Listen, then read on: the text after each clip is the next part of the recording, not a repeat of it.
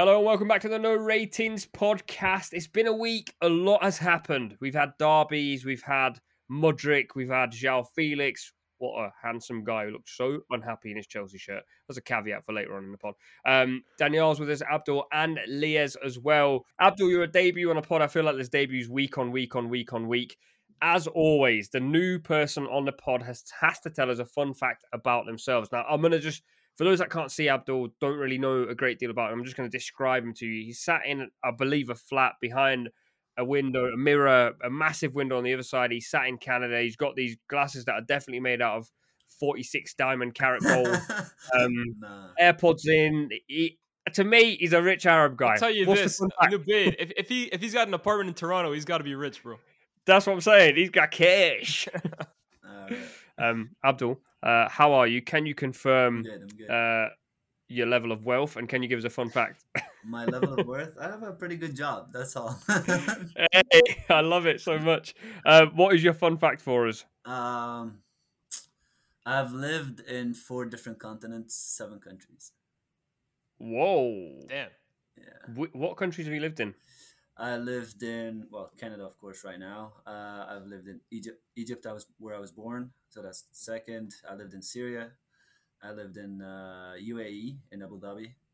Uh, I lived in Qatar for a little bit, just one year for my dad. I lived in Italy as well, and I actually I wouldn't consider it living really, but I stayed six months in Germany. Where's the Where's the fourth continent? Was Am it? I dumb? Hold no, on. Africa, so... Asia, Africa, Asia, North America, and Europe. Okay. Europe, yeah, he's right. He's right. Um, wow. Well, that was a. I feel like we need to. We should just do a bit of a. Um, uh, do an hour long episode to find out why the hell were you in all these countries? What were you doing there? And what is going on? my dad, that's my dad. He he kept switching jobs, and well, not like two two of them or three of them were same company, but they sent him out to sites where he had to build a network over there, and then we moved with him. Shout out, Uncle. Um, you have heard him. He do, he needs no intro. Lyes is back. How are you, bro? Uh, I'm very good, more than you believe. You know, Man United coming up a nice Derby win. You know how we do. Come on, man. Hey, boys, Happy New Year. Yeah, happy New Year. More than you believe. I'm so so happy. Man's doing ten celebrations in one. Anthony. God. Brand new flat as well. Virgin Media Wi-Fi, 200 meg speed. It's all kicking off in yes, yard. Yes, sir. No more tech issues for me. hey, we don't guarantee anything with the Lyes on the pod. Daniyal, how are you feeling? You smash. I don't. I just say your name and you start smashing the badge like you've won the league. It's been 19 league games, bro. Listen, this is the furthest we've been at this stage last season. City were on the same points, and uh, I'll take that. Uh, I'm, I'm not used to being up in these heady heights of top of the league this long. Normally, we start the season top of the league on, on the first game, and then very quickly we end up seventh. Um, so I'm just happy, man. I'm just enjoying my life. All right, I won't. I won't crush that. Uh, for those of you listening, the way the reason why Daniyal's like sped up what he's saying is because he's got his mum's birthday. Uh, actually, right now, in all fairness, and he's hanging about on the pod trying to grind through it. So uh, I do apologise for how enthusiastically quick this man is going to speak in the rest of this. Podcast. No, no, I'm going to listen. No behavior, no ratings podcast. I'm going to give it to you guys nice and smooth. It's just that I was so excited, and actually, there's actually nothing more to say. I am so happy to be an Arsenal fan right now. More than you believe. My team, my team, my team's top of the league. City lost the derby. We slapped the boys at Spurs two 0 Life's good, man. I don't know what else to say. Yeah, I feel enjoy, like enjoy the next week. Honestly, you're happy for the next seven days or so, but just know we coming. Just know hey, we listen, packed that thing listen, too. I can't wait for this bit here to be clipped. We packed that thing too, so come along wait. these ways. You will get. I can't wait. Oh man, that is going to be a massive game. By the way, we're not going to talk about that game because we don't do previews, but that is going to be, and we might actually preview that game. I might even consider chucking out a bonus episode because I feel like that game might be worth a preview, a bit of a tactical insight, something like that. I don't know. Um, we are going to talk about United in in brief. Uh, we are going to talk about Arsenal briefly, uh, but we've got to start as João Felix. I feel comes on. Well, actually, started the game to be fair. Looked quite bright, and then gets sent off for a challenge after a transfer deal that makes just no sense whatsoever. Signing after signing a new deal for Atletico Madrid, Todd Boehly just basically wanted to roll out another extra signing that he doesn't really need. Um, is that the worst debut you've ever seen? I, Abdel, you're new to the pod, so I'm going to start with you because I feel like you look like a man who's researched a lot. We just did a recording, and I feel like you're looking at a screen all the time. It's like you scripted the pod without needing it to be scripted. no, I was just keeping track of the flop list. I have the document open. Uh, I don't know. It's, there's a, there's quite a few. I think we've touched on one of them that I had in mind. Uh, uh, Daniyal was saying uh, at Arsenal. He had a he had a similar debut and where he got also like you know red card in it. if I remember correctly, after the hype he had that he was gonna be the next best thing, and, and Arsenal fans were were very excited about him.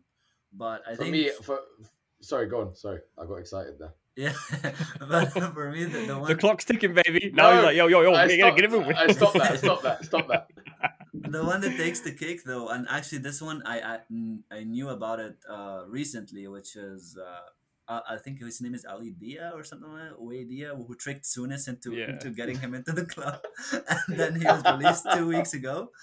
I this can, nothing can beat that for me. Like when I when I when I learned that, I, I was dead. I was, I, for for those that are listening who don't know the story, can you please tell us the story because it is hilarious. Well, basically, he tricked Graham Souness was the was the manager at the time of Southampton, and then he tricked Graham Souness to t- into thinking that he was the, the player of the year for I think the Senegal team or something like that. Not just that, I think he told him he was George Weah's brother. No, yeah, that, he told him he was his cousin. he told him no, he was George Weah's that, cousin. That, that's Harry Redknapp. That's uh, I think that's Harry Redknapp. Not no, no, Souness, Souness. Was it Souness? That's Southampton. Yeah. Wow. Yeah, yeah, yeah, it was Souness, and and Souness believed him. He got him on board he he played the first match, and I think he also got a red card, or he had a, like a terrible debut. Nah, he, like he, he, brought him on, I think, at like 65 minutes, and then took him off like 20 minutes later. Like he didn't. yeah, yeah, yeah, yeah, he didn't finish the game. Yeah, yeah, and then I mean, I'm, weeks later I, I he mean, was released. I mean, for is... that, for, for that, for convincing someone to give you a Premier League appearance purely off of vibes and the fact that you're related to George Weah, I think that makes it one of the best debuts of all time, personally. uh, as an Arsenal fan, I remember Laurent Koscielny coming in and um, he had to be stretchered off in the first half because he was injured. Anyway, somehow came back on in the second half and then managed to collect two yellow cards and got sent off. So uh, he in both halves, oh, he, yeah. So uh, yeah. I would say that's pretty much up there as well. I was gonna say I think I beat you both. I'm surprised you didn't say it. Jonathan Woodgate for Real Madrid debut, own goal, red card. Good night. yeah, yeah, that was a. Yeah, it was a weird. It was a weird transfer as well. It was a very weird transfer. Jonathan Woodgate going to. We were talking about aesthetics on the other other episode that we recorded, which comes out Thursday. Uh, lovely plug there. Um, quite good at this. Um, and I think we spoke about aesthetics and him going to Madrid aesthetically was just wrong. Like I don't, I've nothing against Jonathan Woodgate. He's apparently a lovely guy, but it was just a very strange transfer. I've I've um, heard him I've heard him break down his transfer and his whole time at Madrid on a on a podcast. Um, I don't know if we can mention other podcasts, but he was on there. Um, and and uh, apparently the Real Madrid hierarchy like loved him and wanted him for oh, wow. ages, and they and they rated him very highly, as in they rated him as someone that they were going to stand by, and he was going to be their first choice centre back. Yeah, I think because he was really good in England. Yeah, he was really good in England. It's just yeah. injuries that killed Inju- him. Injuries, injuries murdered him. But despite being injured for so long, Madrid stood by him uh, yeah, big time. For the, first, that, for the first season, he's st- yeah. And actually, what I really enjoy about Woodgate's story, just as a little caveat, is just how much time he spent with the Brazilians. He said that he said that all most of his time at Madrid was spent having dinner with O Fenomeno and Roberto Carlos, and I was like, what a life! Jonathan Woodgate from Middlesbrough, amazing. what a geezer, man. Um, yeah, Jonathan Woodgate, what a throwback. Uh, João Felix, very quickly very weird transfer. I don't think I've spoken to any of you since the transfer. I might have spoken to Daniyal about the transfer. Um, very weird that he went to Chelsea. Very weird that he gets sent off in his first game. Very weird that he's going back to Atletico Madrid. Very weird he signed a new deal. Very weird that Chelsea are paying 11 million and choosing to pay him 300 grand a week. There's a lot wrong with this transfer, in it. Well, especially because when you're talking about needs must, they really don't need a player like that. Maybe yeah. they maybe they need a replacement for that type of player, but I would assume that you would use Kai Havertz in the same way that you're trying to use Joao Felix. And um, it's just a bit weird that where Arsenal were heavily linked with Joao Felix and Chelsea woke up and all of a sudden signed him. And then Arsenal and Mudryk were like flirting and texting each other late at night. And then uh, what's it called? Chelsea just went on Tinder, swiped right, and got the job done. Do you know what I mean? It's just a bit it's just a bit weird, especially when do they need that? But they don't need it, but they're still going for it. It's very Todd Boehly. Mm. It's very an owner who has just a lot of money, doesn't know what they're doing. So he's looking at the recruitment style of another club and just cheating off of that. That's that's what it looks like. It's so weird. I feel like uh, we're going to talk about Mudryk, but I feel like Arsenal did all the scouting for Felix and Mudryk, and Todd Boehly just saw Fabrizio Romano tweet, and he went, "Yo, yo, what, is anyone in Madrid? Yeah, yeah, calm. Just pick that Felix kid up, bring him to bring him to London. I'm going to sign him." We got the and money. they just went, yeah, sick. You got the cash? Yeah, yeah. It's just in the back of a van. Don't worry, I'll get it delivered tomorrow. so, so honestly, he, he saw Barcelona this whole summer, basically like you guys ever seen that Mr. Bean meme where it's just like him looking over? I was just thinking about that. Barca did that all summer to him. Rafinha, Koundé, all those guys, Dembele. And then basically he's like, I, I can do that too. And now everyone that Arsenal wants, he goes and gets them. Because I think João Felix at Arsenal would have been unbelievable. I think at oh. United he would have been unbelievable. I think at Chelsea he himself will be good. But I agree with you guys. He is not exactly the player that the, the kind of profile that Chelsea needs in that team. I, I look at it this way. I think if they play him where they play Kai Havertz, they'll get a lot more out of him and out of the team yeah. than with with Kai Havertz in the team. I was I was surprised by his pace. I'm not used to seeing him passing and running full pelt no, down the left hand side mm. because Atletico that just wasn't his game. But I was very surprised by that. It's just that Mason Mount never returned that pass to him. Oof. But uh, I mean, off off that one give and go I saw, I was like, hmm, He's like, great. Okay. I think he's a great talent, man. Yeah, I'm yeah, a big fan of João Felix. Top sure, player. Sure. Um, I'm gonna say Mason Mount feels like he's playing with a cap on at the moment. He can't look up. Like literally, just cannot look up. Um, he's probably struggling at the moment, and I love Mason Mount. um, I also just want to very quickly say, uh, this pod is not about Mr. Bean or comedians, but Rowan Atkinson's a racist, so we do not we do not support Rowan Atkinson on this podcast. I didn't know that. I just uh, thought Mr. Bean is jokes. So wait, wait, listen, don't wait. My boy Rowan's yeah, man, I was the same. I, I, grew up on, I grew up on Mr. Bean. Yeah, right. Every, everyone who's listening to the pod podcast gone, oh, oh no. Everyone's collectively devastated. But yeah, Google Rowan Atkinson racist. Wow. He's a he's a racist. So, um, yeah, Rowan, listen, you will not get an invite on the pod. Um, Wow, listen, if if if, the, if you've ever had a reason to listen to the No Ratings podcast, this is it. Where this else? is it, man. Which other football podcast are you going to get that sort of information from? You know there mean? you go. Sensational. Um, I think I just found out Santa's real, man. This is crazy. Look this uh, um, on to another topic from the weekend. Um, Bruno Fernandes's goal, offside or not? That's all I'm going to say it's before not. we talk about United. It's not. It's not offside. Yeah, no, it's not. No, it is. Are we just? Well, all right, wait, do you, wait, wait. Do you guys pay tax? Yeah. I give it. Yeah. All, all, of you say yes, please. Yeah. We're, we're, oh, no, it depends though. Because I, watching. so if if you pay tax, like I don't agree with paying tax, but I realize that it's the letter of the law. Therefore, I pay the tax because that's just the law, right? So exactly. So the the two rules. I remember writing this down because the actual pundits read this out from the Pogba ball or whatever the rules are. Give me one second. Oh, please, please go ahead. So, the the two rules are in a situation where a player moving from or standing in an offside position is in the way of an opponent or interferes with the movement of the opponent towards the ball. This is an offside offense. If it impacts the ability on the ability of the opponent to play or challenge for the ball, if the player moves in the way of an opponent or an, and impedes the opponent's progress, example blocks the opponent, the offense should be penalized under the law, law 12. A player in an offside position is moving towards the ball with the intention of playing the ball and is fouled before playing or attempting the ball or challenge or challenging an opponent for the ball, the foul is penalized, and it has occurred in an offside offense. Guys, I can't lie, guys. I, I, I lost all of that anyway. But the main point was, guys, trust me, he was running, so he didn't enter Akanji's line of vision. He was already there. Akanji, I can't lie, wasn't sprinting back long enough for me to really think he was going to get the ball. And Kyle Walker wasn't going to get around Bruno Fernandes. So either way, the keeper should have sprinted out and cleaned someone out. He didn't. Rashford didn't touch it whilst also sprinting. So I think Rashford's a genius for that. And Bruno Fernandes slapped it in, bro. And listen, I hate it. I hate United.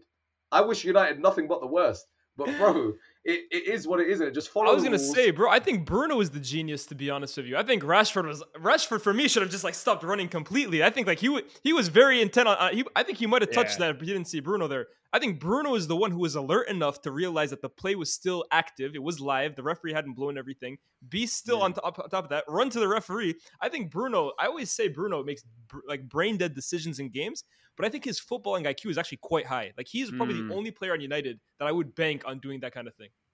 Oh, well, and for me as well, I, I actually I think you're taking away the credit from Marcus Rashford. I think he knew exactly that he was offside. No, he knew he was offside. Yeah, he knew but it. uh, but just in case, I think he continued the vibe because every other player in the world would have touched that ball at least three times. He basically continued sprinting, but refused to touch the ball. Like I actually think athletically that is so impressive. Like how did he not touch the ball?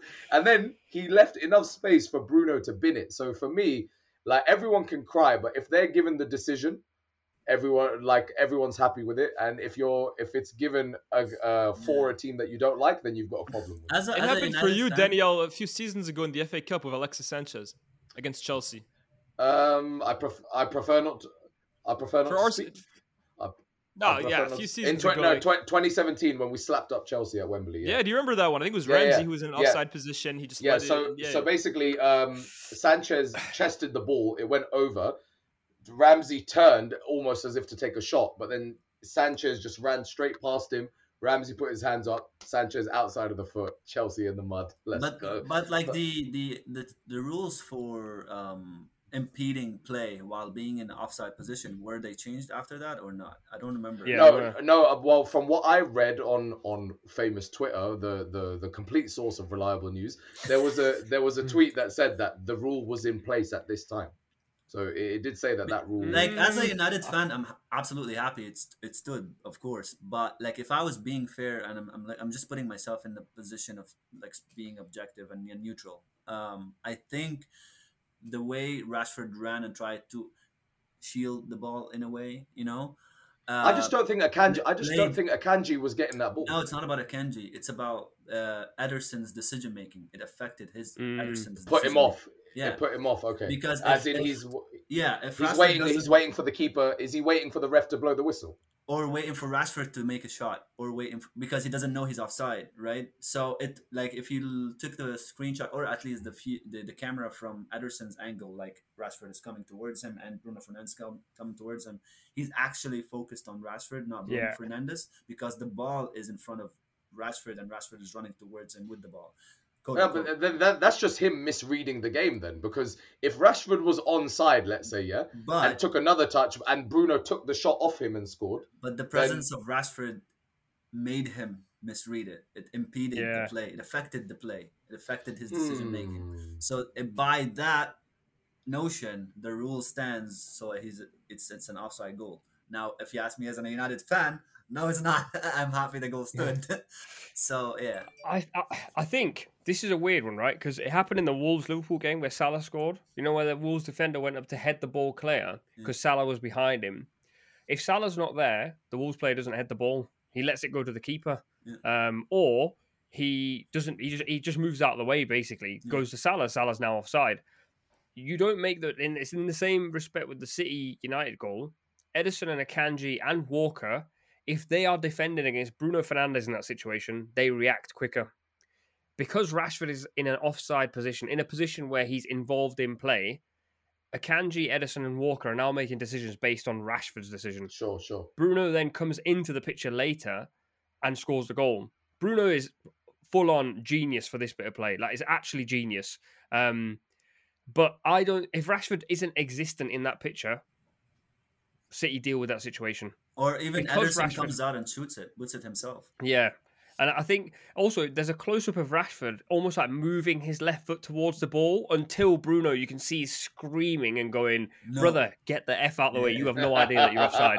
Um, so I think I hate the rule personally. Like by the by the rule book, it's onside, I think, just about.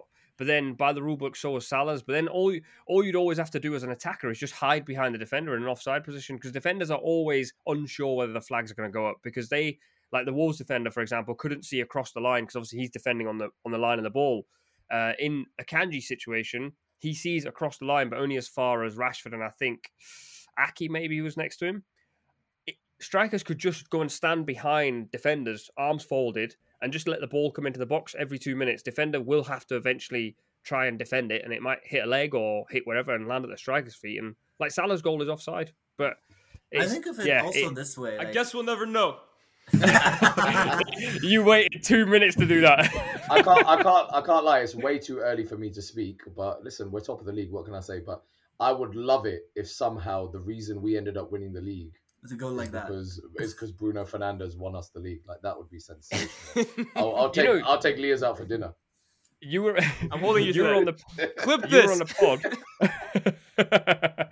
uh, Daniyal, you were on the pod when we were chatting about Rashford's resurrection like two weeks ago, and um, you said, uh, "I love it more than anything in the world." United are now like potentially title contenders. Mm. Do you still love it more than anything in the world? Well, I, I don't remember saying that they were potential title contenders, but I did say that Rashford, the Rashford remontada, is one of my favorite stories in football because what he went through at the Euros was so impactful on him in the in in in last season, and it was so it was almost unfair. You know, like how life is unfair sometimes. Rashford wasn't the type of guy that deserved to go through the season he went through last season Yeah. and it feels like he's just had an epiphany and he's back. And listen, man, watching Rashford play, whenever when Rashford scores, like if you're if, if you're man if you're a real G, you love it. Do you know what I mean? Like I can't hate on Rashford, and I love. I'll see you next week then. You, you better Nah, you better me- keep that same energy next Hey, week listen, then. listen, listen. No, no, I said when Rashford scores, but he's not going to do that at the Emirates, is he? So, uh, do you know, like for me,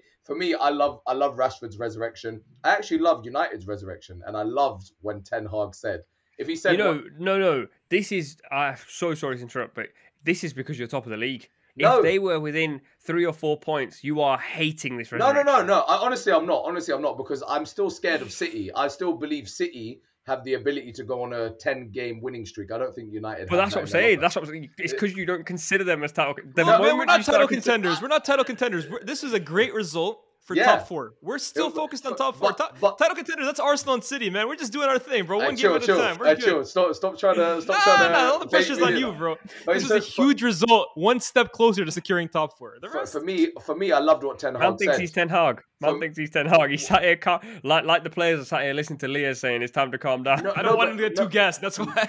no, but Ten, Ten Hag said, didn't he? Ten Hag said that, you know, Yes. I know Man City and Liverpool have dominated this league. I know they've done incredibly well to rewrite history, but they said errors must come to an end. Bro, I was Mm. like, I've, do you know the do you know the Undertaker's gong like that?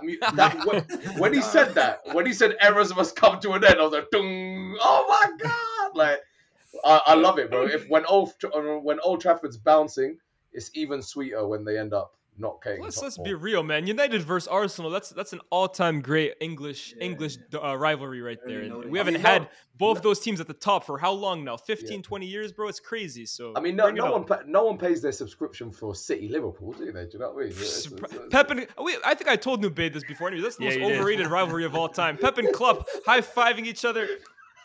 Yeah. Listen, All right, I see hi, you, guys. bro. I Hey, see hey, you, big I'm bro. try- I'm trying to be like you, G. I'm trying to be like you. I'm trying to be like you, my guy. Get out of there, man. Bro. I think ri- rivalry. We spoke about this on the pod that time. Rivalry is a word I wouldn't use to describe this uh, Liverpool City battle, if you like. But it depends how, how you take the word rivalry. I take the word rivalry from like um, games in the past where both teams want to win and tackles are flying in and cards are coming out. If you think about rivalry in terms of quality of football, City and Liverpool's quality of football is better than any rivalry the Premier League's ever seen. Which is definitely why you guys have one Premier League title and they have four. Def- yeah, yeah, definitely in terms of quality. Yeah, yeah, yeah. hey, Sure, but definitely that- very level. Very, yeah, hundred percent. I got you. No, listen, Yeah, but no, what I will say, if you go- what I'll say is the quality, the quality of the football, absolutely. But listen, Quality is objective. Quality Yeah, is an objective, And- and an objective qual- metric. qual- Trophies, qual- wins, that's a subjective. Bro, bro, listen, Ri- bro, listen. is an objective Now listen, hear me out. Hear me out. Imagine you've got you've got De Objective, sorry. Bruyne, you've got De Bruyne and Henderson like tickling each other and playing like uh not that playing um what's it called um what is it called man rock paper scissors together and then the our version of that is Keane Vieira. Like that's just Mm. that's not the same, bro. That's Come not on, you guys, man. It's, it's guys- apples and oranges, bro. I feel like you guys are arguing that when we're not even arguing that. Like we're going, no, no, you have that. Like, but you guys are going, no, but we have to have it and you have to love it. And I'm like, no, I don't care about Yeah, it. you do care in it. You do, you do in it. That, I but- don't. I don't. I but don't. what I will say is, I went to the Etihad last season for City versus Liverpool, and I genuinely was sitting there like shit stadium, shit vibes, but oh my god, the football I'm watching, what the hell is this? Like that was that was elite, like the the, the highest of the highest level of football. Like I think the funniest part is like you, you take it even from Liverpool players. So I think there was an interview for both uh, Robertson and Trent when they were talking about the 1920 season when they won the Premier League for the first time, and they were saying that the moment we won Manchester United, we knew we can do it. Not the moment we Mm. won Manchester City. So Mm. e- even it's the overcoming United part that made them believe in themselves. We're the I wo- I standard, would man. It's, say- it's normal, bro. We're the standard. So Everyone wants like to beat us, even bro. Liverpool play- players are admitting the main folk, not the main rivalry or the main like you know direct. Oh, if now the rivalry too as well. The Yeah. rivalry too as well. Yeah. it's like City are good, but it's because it's when we won United that it mattered the most. The co- you, mi- I think I feel you missed the context of that fixture. Um, They weren't. also, bo- they weren't No, bothered about I- beating I- your shit team, bro. They weren't bothered about beating your dusty United team. They were just. They just knew that they'd got you know a lead. No, what's crazy? Don't, bruv. Uh, bruv, what? Don't do that, bro. Like, Like for the longest time, Liverpool have been slapping you, man, up, bro. It's not What's that. No, no, no. That's not what I'm arguing at all. Is what I'm arguing is that I don't think the gap was that small. I don't remember the gap being that small because Liverpool was so far ahead of everyone else, even City. that was in December. December like tenth. I don't know the exact date. I think Liverpool were about ten clear, but City had two games in hand.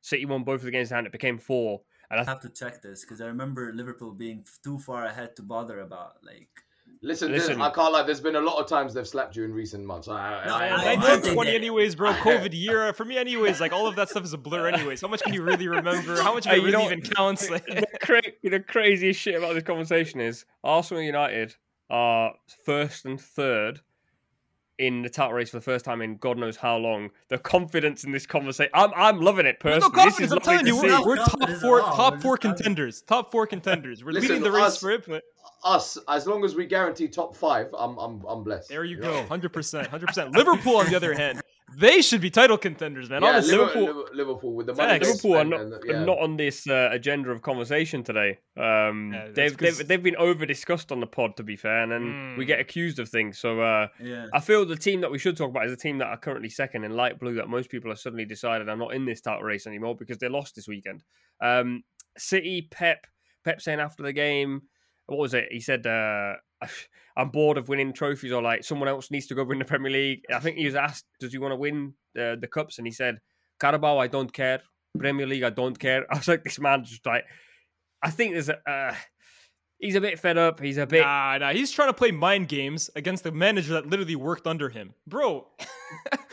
Zinchenko and Jesus, does he believe they're gonna be like, oh, they definitely don't care about anymore? Like, bro, they've worked under you, man. I These think he's kids. actually. I think he's actually going for mind games on his team because Gundogan also has said the last two interviews that psychologically we're not quite there, um, and Pep's players almost never come out and talk to the press in that sort of manner. I think he's actually going to his players like. You lot are gonna. Uh, Abdel don't care about this right now. He's checking the points that Man U Liverpool game in that season. He's like, "F this conversation. I'm more about that rivalry." Um, he has to prove when Liverpool overcame Manchester right, United. too. That was the day. Um, City. I want to talk about Haaland. To be fair, um, go on, Lyes. With the, every few minutes, man. Like, hmm. it's interesting. It's very interesting. Nah, look, this is what I will say. Erling Haaland is one of the greatest finishers I've ever seen in my life. He's an unbelievable goal scorer, and I don't think he has made Manchester City worse. Like he himself coming to the City team, he has not been the reason they've gone back. I said at the start of the season, I thought both parties needed to adapt to each other. Haaland needed to adapt to the way City played, and City needed to adapt to the way Haaland played. Now, I think Haaland is a goal scorer that wherever he goes will score you freakishly amounts of goals, like more goals than games played at, at certain clubs that he's been at. However, I don't think City, with the way they've played in the last few seasons with this false nine system and everyone is fluid and like dragging players out of out of spaces to open up spaces for someone else, like that's what's made City so great since Pep's been at the club. Now that you have a guy that you basically have to focus on in terms of he's the focal point, it's a bit like Chelsea when they signed Lukaku, right? Chelsea were at their very best when it was Werner, Havertz, Mason Mount, everyone kind of moving interchangeably. The minute you put a guy up front that's the focal point that doesn't really move that much, sits in the middle, waits for balls on, on a plate, the attack becomes a bit predictable. One-dimensional. Mm. and of Yeah. course, when you have Haaland and you create two chances a game, and he scores both of them, it doesn't matter. But in games where United, for me, had a, a defensive masterclass against Manchester City, in terms of the way they locked off Rodri, in terms of the way they man marked uh, De Bruyne, limited them to one shot on target, it was a masterclass.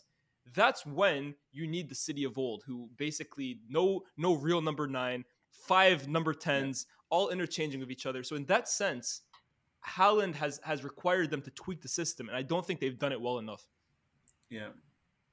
And here's No. another thing too. Sorry, just to interrupt you again. Foden completely fell off a cliff. I think his development has stagnated. You look at Mahrez, who is no longer the same player he was a few seasons ago. And I'm a big Mahrez fan. He's not that same guy anymore. Grealish, we talked about him, unable really to to fit into the city system. I even look at Bernardo Silva, who last season everyone was talking about Salah. I think Bernardo was up there in terms of best players in the league. He doesn't look a fraction of that player. De Bruyne since the World Cup, I don't think is at the same level he was in the first start of the season. So you have City's main guys, Cancelo, who I think I've actually cursed. What's not to like? I don't think there's anything to like about this guy anymore. All of Manchester City's players have completely fell off a cliff. And look, man, I, I've said it for a few weeks now. I think Arsenal are champions elect, and City they, they really got something to prove now. Yeah, I said the same thing at the beginning of the season when, uh, again, when they bought like when City and, and Liverpool bought Nunez and and Haaland, I was like the dynamics of their attacks are going to change, and this is the best time for a team to actually break that deadlock between the fir- the first two. Um, and like it came to fruition because I didn't think Liverpool were going to improve their midfield, and they haven't, and they've gotten worse. And City is just having trouble you know, formulating the perfect dynamics around Haaland. Like, okay, he's as they were saying, he will continuously score because he's that deadly in front of in front of goal. But like, it's the same issue we had with Cristiano Ronaldo. Do you want the goals, but the team is not functioning well, or do you want the team to function well with with the goals being distributed across the entire team? You know, so it's the same. It's the same conundrum, really. So with with with that specific match, I felt like because they wanted to over like overload Manchester United's midfield or the the wide areas, Walker was caught too high all the time, and that created Mm. a lot of space in behind of him, where or situations where it's only the two center backs and Rodri trying to stop off a transition, and that killed them. You know, and and and because the dynamics that they are trying to do is, okay, I have this guy in the center who's not really at like a, a player that can drop into midfield, overload the two double pivots, and, and connect with other players. He's just gonna be fixated in that position and try to move the two center backs, and that's it. Then I have to have the, my fullbacks overcommit forward, which leaves gaps uh, in that central area where Rashford and Bruno Fernandes took full advantage of it all match. One thing I, I feel the Haaland thing is an interesting topic because I think when he, he landed in the Premier League, the fixtures were nice. Um, the season was fresh. He was fresh, and nobody was quite ready for this sort of like beastly number nine that plays for Yeah. a City side that they're so used to playing, where they're trying to follow players around. He just basically stood in the center of the pitch and said, "I'm going to score goals." I think that like shock value is what sort of trickled him along to as many goals as he's got, and I think he'll continue to score goals. But I think the problem comes when you play against teams like United, like Liverpool.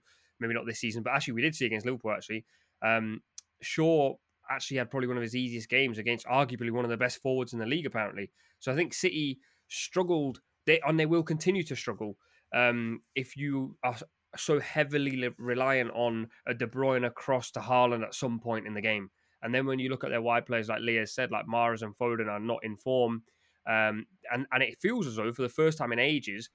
Pep doesn't have a trump card. You know, like previously he'll go, Gundogan, go get me 10 goals. Bernardo, go get me five Yeah. goals, five assists. Cancelo, go get me six or seven assists. It feels like now they're actually going, Haaland, we need you to score ASAP. And that immediately, that like collective fluidity that they had is now turning into like, we've got to get the big man scoring. Um, and Yeah. that just makes them look I think they. I think in the Pep's thinking, he thought that he would do what Aguero did because Aguero was a center forward like that, but not. But Aguero did a lot more than just being a center forward who knows how to make clever runs. Aguero was involved in so much more, and and that's not turning out to be what Haaland can do. Yeah, sure, Haaland can probably get a, pa- a pass in the center of the pitch and flick it to someone else and make a run quickly so that they can pass it back to him. But other than that, if you become aggressive with Haaland, as soon as he receives the ball, he can't do much with it because his control and technical ability isn't that good. Really. You know. Hmm. Um, we will come back to Haaland potentially. Uh, Daniyal is he, he has to go. It's his mum's birthday. But just before you go, uh, I, n- I don't know if I want to talk to you specifically about the Mudryk situation because I feel like you're not the type of Arsenal fan who actually cares that much, or do you care? No, Didn't I'm him more, anyways. I- I'm more confused than than don't care. Like I, I- I'm not the type of guy that is like, oh my god, like why are we spending 80 mil? Because guess what, guys, it's not my money. Um, as if you've got the money, just put it down.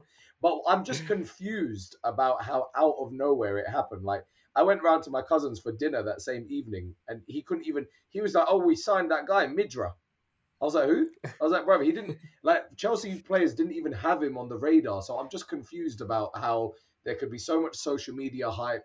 There could be so much social media flirting between the player and the club, and then just out of nowhere, Chelsea could get on a plane and just go and do the deal with like, and us just kind of standing there. But I do, I do trust the Arsenal hierarchy, and I am very well aware that Edu and Arteta have a non-negotiable when it comes to um, the way they work. Is that they will not get into a bidding war with another club. They they just don't engage, no matter how much they want the player. Um, apparently, that's one of their non-negotiables, and it's worked well so far, and I'm I'm I'm happy with it. Money talks in places like exactly. Shakhtar and Ukraine. Yeah. So regardless of how much Mudryk was tweeting about Arsenal and Yeah, wearing slippers at Hilton Hotel that was apparently right around the corner from the Emirates. Um, in the at the end of the day, like once once Shakhtar go, we're going to take hundred mil for you. Yeah. we'll give you 10, 12 mil. You know for a fact, Mudryk and his agent are going. Listen, if I wear blue or red, it don't make a difference to me. and listen, and, and listen. The thing about Shakhtar is they have a long history of they've had a hit factory. Back in the day, they built their success off of getting loads of Brazilians in, building them up. They were doing really well in the UEFA Cup, and then they'd sell those Brazilians for big money to Russia, to Germany, to England. I'll never They've not the had- Fred deal.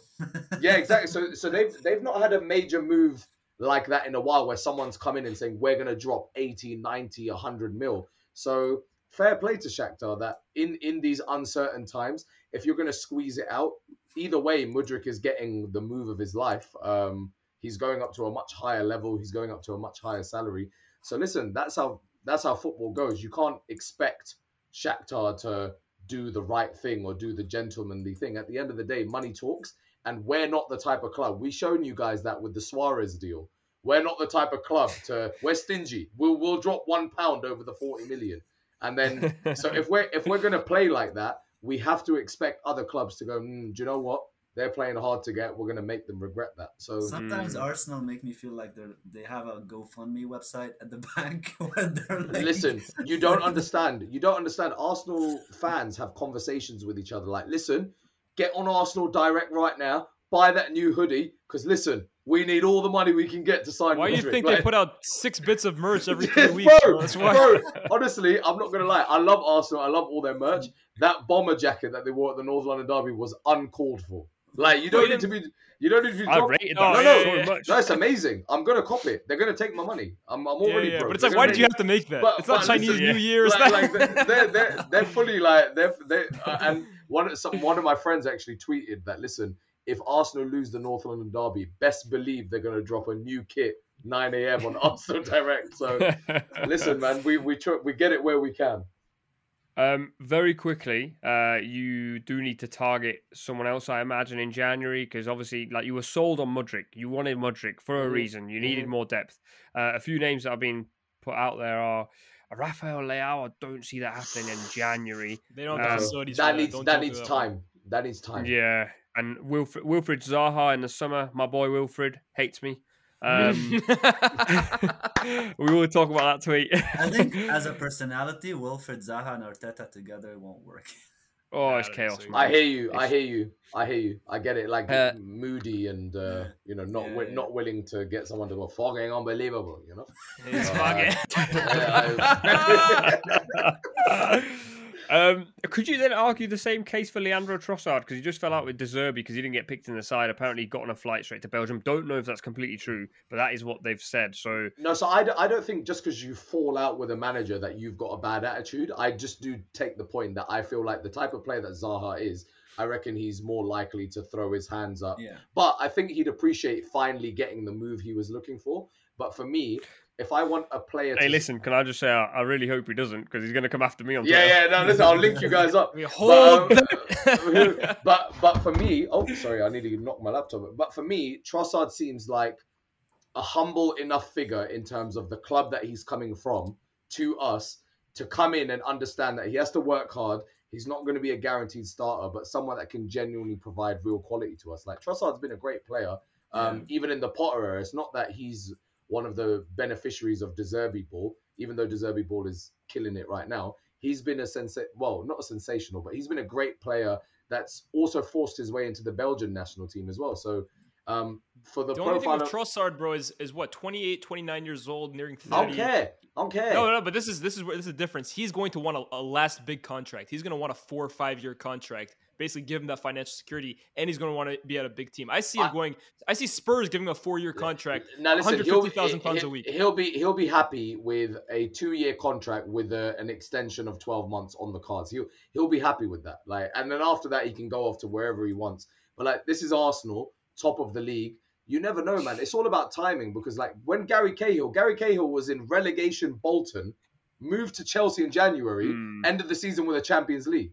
Like, so it's all about timing. So for me, there's a very short window to get your success done, and we'll definitely pay him more than what Brighton are paying him. So uh, I don't think he's a greedy boy. So I would be very happy with Trossard. You know it's funny? All three of them have a year and a half on their contract. Leao, Yeah. Zaha. I think and Wilfred's out of contract this summer, to be fair. One twenty twenty four.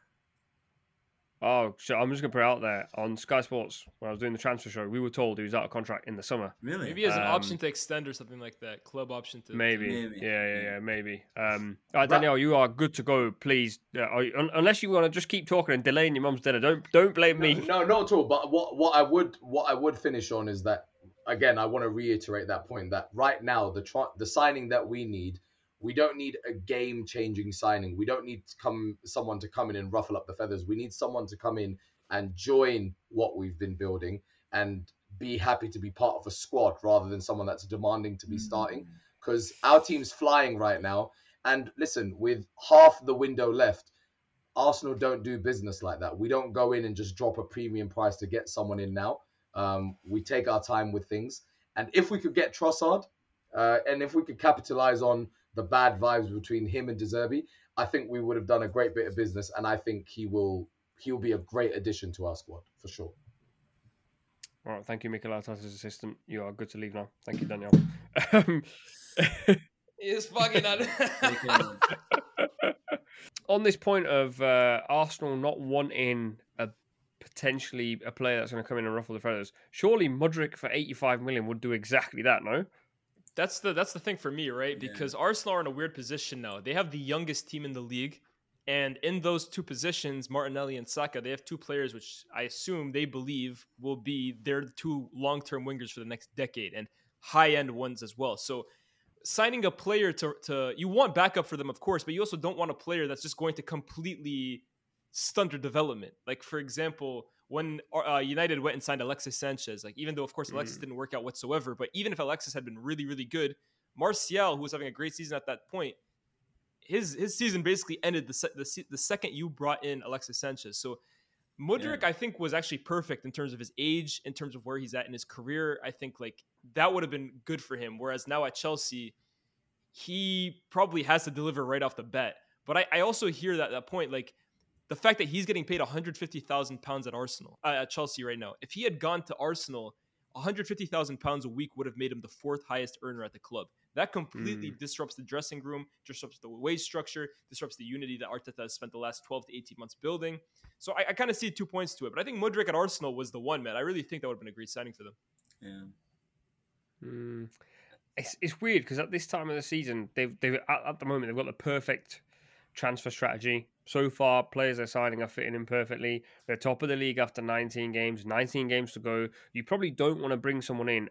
Bear in mind they've still got Gabriel Jesus to come back, who I think's about five weeks away from being fully fit. Um, do you really want to bring someone in who's going to potentially upset the balance? You probably don't. So bringing in like a go on, Abdel, what you gonna say? I was just gonna say from the names that we have in our mind right now, it none of them really fit it in in the sense of like are they going to upset the, the the apple cart or not? I think most of them would because most of them are start, starters where they are, Mm. and like they're actually delivering for their teams.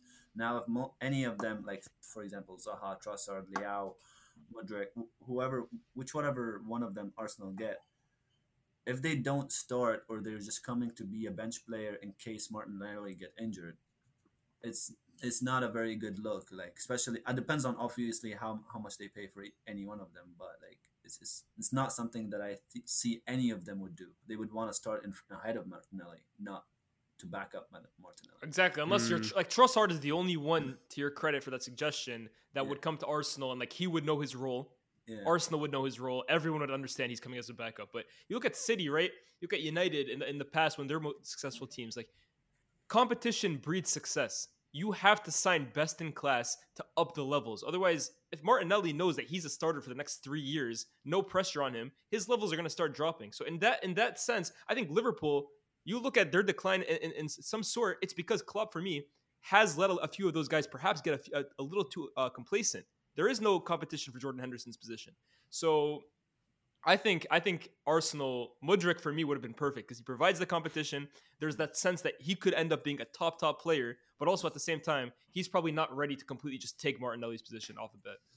I think also Mm. personality plays a role. So if the if for example you're starting at forwards, have the personality of like they could drop off if they're not pushed, you know, then they need someone who's challenging them on, on the bench.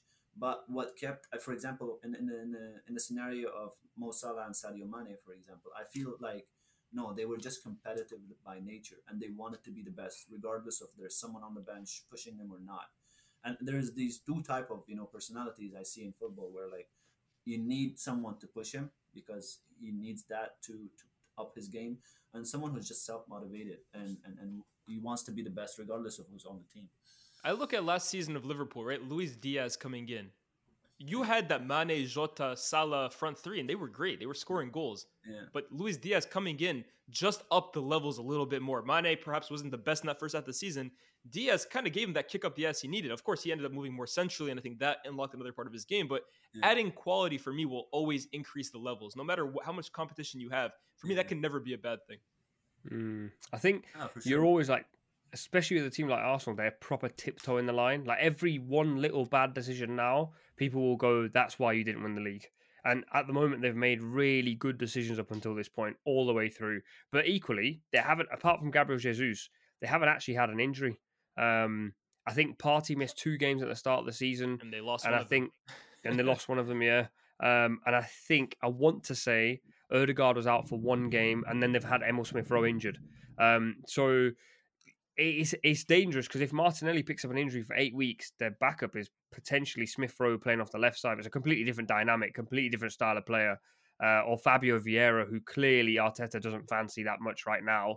Um, so they've got to really tiptoe the line of the next decision that they make. Uh, people, Arsenal fans are saying, just give Reiss Nelson a chance, and I'm like, man, like you know, like it's like Liverpool when Liverpool were chasing the title down and they didn't catch City because Fabinho misses three three games and you have to play Oxlade-Chamberlain midfield and you're like Ox is a good footballer but the drop down the standard and the intensity level is completely different.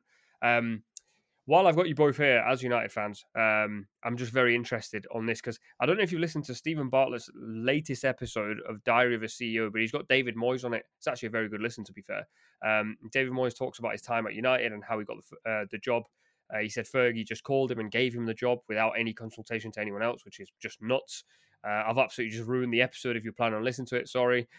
um, uh, but in that episode, David Moyes talks about culture at a football club, and he was basically saying that like uh, Fergie.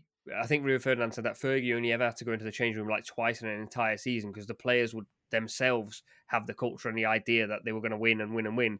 Um, and he said when he went to United, he did he couldn't have that like impact on the dressing room where players immediately thought he was the guy because the older players were sort of coming to the tail of their uh, uh, tail of their careers, etc., etc. The question I wanted to ask is: looking at this Arteta team and this Ten Hag team, I know you said about top four, top four, but if you're being if you're being a little bit wild and thinking outside of the box, if United beat Arsenal, um, I can't remember off the top of my head what the points yeah, it would would be be. six points. Six, yeah. It's it's now six points. Momentum is a huge thing in football.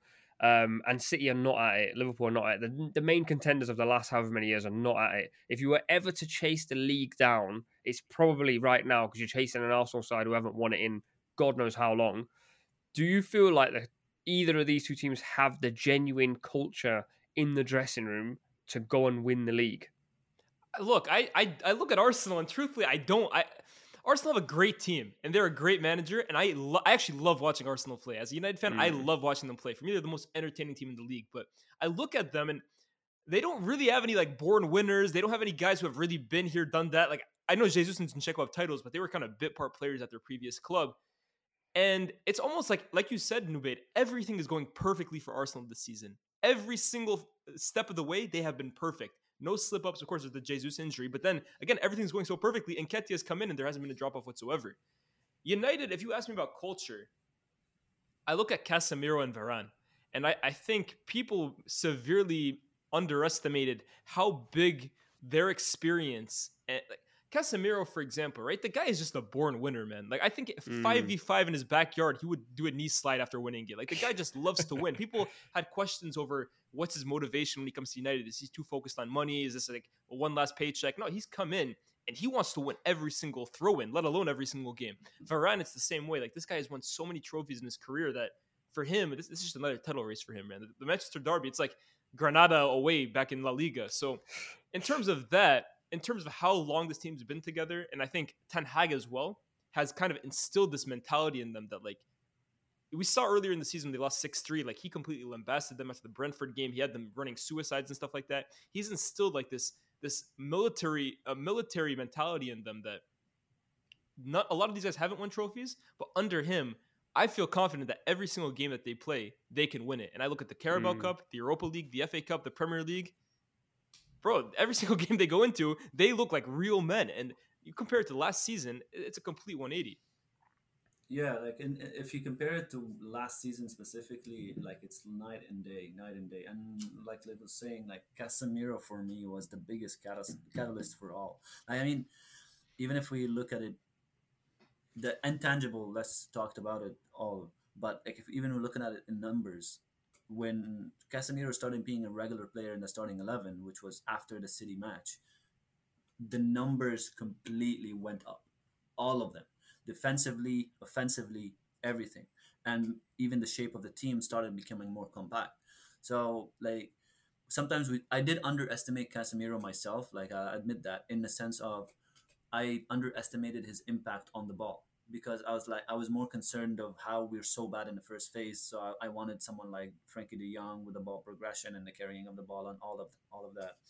But I was so shocked about Casemiro's ability on the ball because we haven't seen that much of it at Real Madrid, right? Because they had Kroos and they had Modric, so th- both of those guys did all the heavy lifting.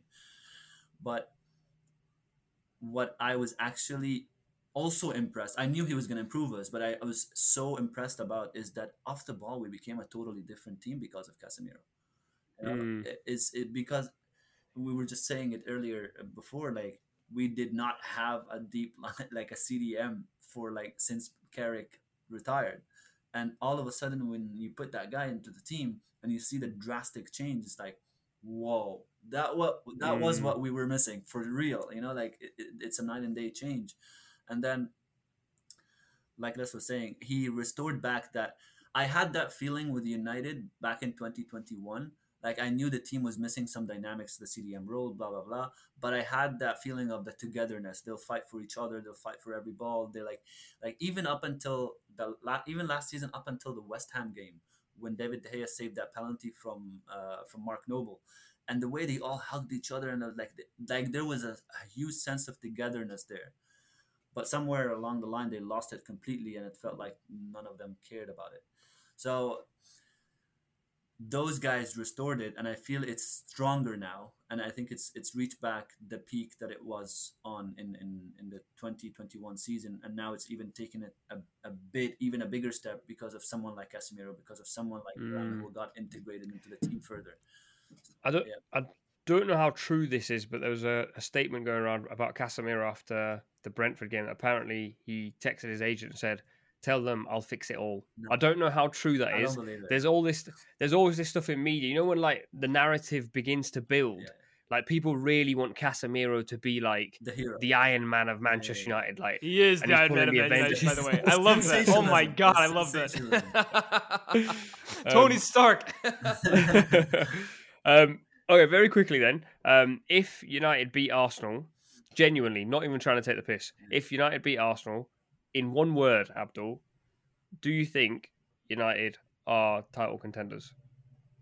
Ah. no, I'd still say no. Wow. Lyes?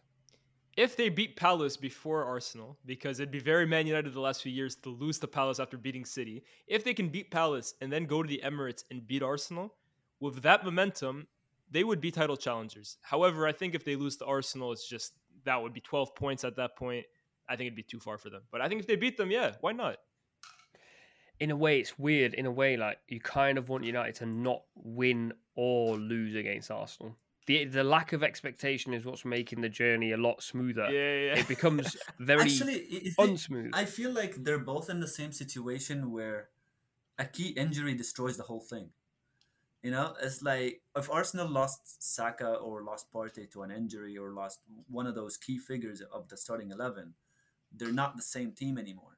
It's the same. The same with us in the in sense of like if we lost Casemiro, if we lost Christian Eriksen, or if we lost Bruno Fernandes.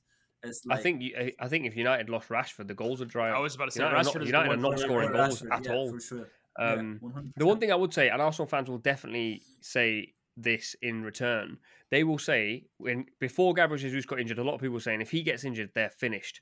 And he got injured, and yes, they got it right, and we don't know how much extent of that is because things are just going perfectly, or is it actually they could they would definitely sit here and argue it's because we are actually title contenders because we are because we've managed to put in a player who isn't at Jesus' level and made it work and still won games. You have to, in a weird way, say if at the end of the season they don't win the league, we'll go, ah, maybe that was just things were going perfectly well. If they go and win the league, we'd probably go, that was part of the reason why they won the league. But That's I, what I'm saying. No, but for example, a big one for me is how Wout Weghorst at United manages to integrate. Because I think you talk Oh, about yeah. like margins and stuff like that. United's attack is so lean and, and, and so thin at the moment. Wout Weghorst, if if he truly is as successful as most of Ten Hag's signings are, and he can kind of provide more of a presence up front than we currently have, that could be the difference in United being title contenders and not. For me, that, that's a, that's a huge signing in my opinion. Like if he if he Ah. catch fire, then United have a good chance. If Arsenal slips, I love White White Goss. Um, right, uh, before we leave you, uh, icebreaker as usual. Don't know if you've seen this Manchester City video, but the Man City players are all arguing about can't remember which animals. Uh, but crocodile or, or hippo. yeah, Yeah. crocodile or hippo. And according to Google, a hippo would actually beat a crocodile in a fight. And I can't believe I'm saying that out loud. Um, but if you were to pick a hippo or a rhino, who would you back in a scrap? Yee, that's Hippo or a rhino? Yeah. I know. Uh, Rhino, I think, right? That big ass tusk, man.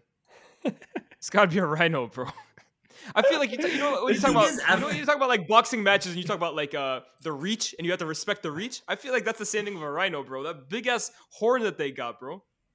Yeah, I, I would just say You that, can't you that- can't get near to it, bro. It's just headbutting you, bro. I look like an idiot right now, but yeah, that's you guys can't you guys can't hear this, but bro, a rhino's got that reach, man. You got to respect the reach.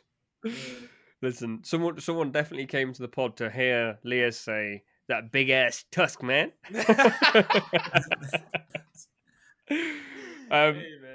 go on, Abdel. No, I was gonna say the same thing. For I think for a rhino, it would be better because he would he would keep the hippo away from him because of the horn. There you go, mm-hmm. man.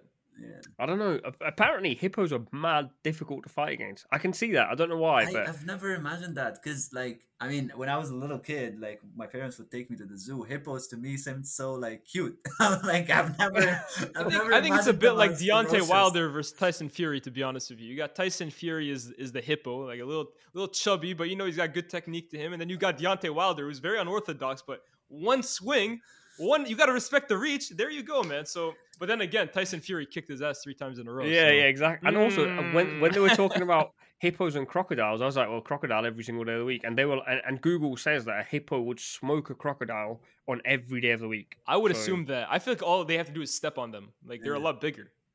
Yeah, but crocodiles are think- rapid thi- and they're biters. I think there is the the movement. I think they're like hippo has more uh, agil not agility but like more reach than the crocodile. The crocodile has Yeah. only his mouth and is like he's gonna try to like you know take him. It's, it feels weird trying to do that, but it's just like you know I think the hippo has because of his size and his reach. six, man. Yeah, Listen, forget putting football tactico and football analyst in your bios. It's time to put in uh, animal specialist in our bios. Um, the the detail of the conversation hippo there was enthusiast. sensational. yeah, yeah, man. Uh, honestly, by the way, Abdel, when you said my when I was younger, my parents, I was absolutely ready for you to say my parents had a hippo and a crocodile in the backyard, and I was ready to say this Arab's rich, baby. Bro, Let's go. bro. no, no, not that much. Not that Um, much. That would have been a what do you wild think? childhood, though. I we would have done a whole episode on uh, Abdel's child, rich Arab uh, but yeah, that's that's not the case. He may still be rich. I cannot confirm nor deny on his behalf. but Uh. he did not have a hippo. He did not have a crocodile. He's living in Canada. Uh, so the assumption for those South Asians sat here in England, he's rich. Uh, for you guys listening, thank you very much for listening to the pod. Follow the guys and follow the pod as usual. The support is always appreciated. Make sure you follow us on socials as well, and we'll see you next time.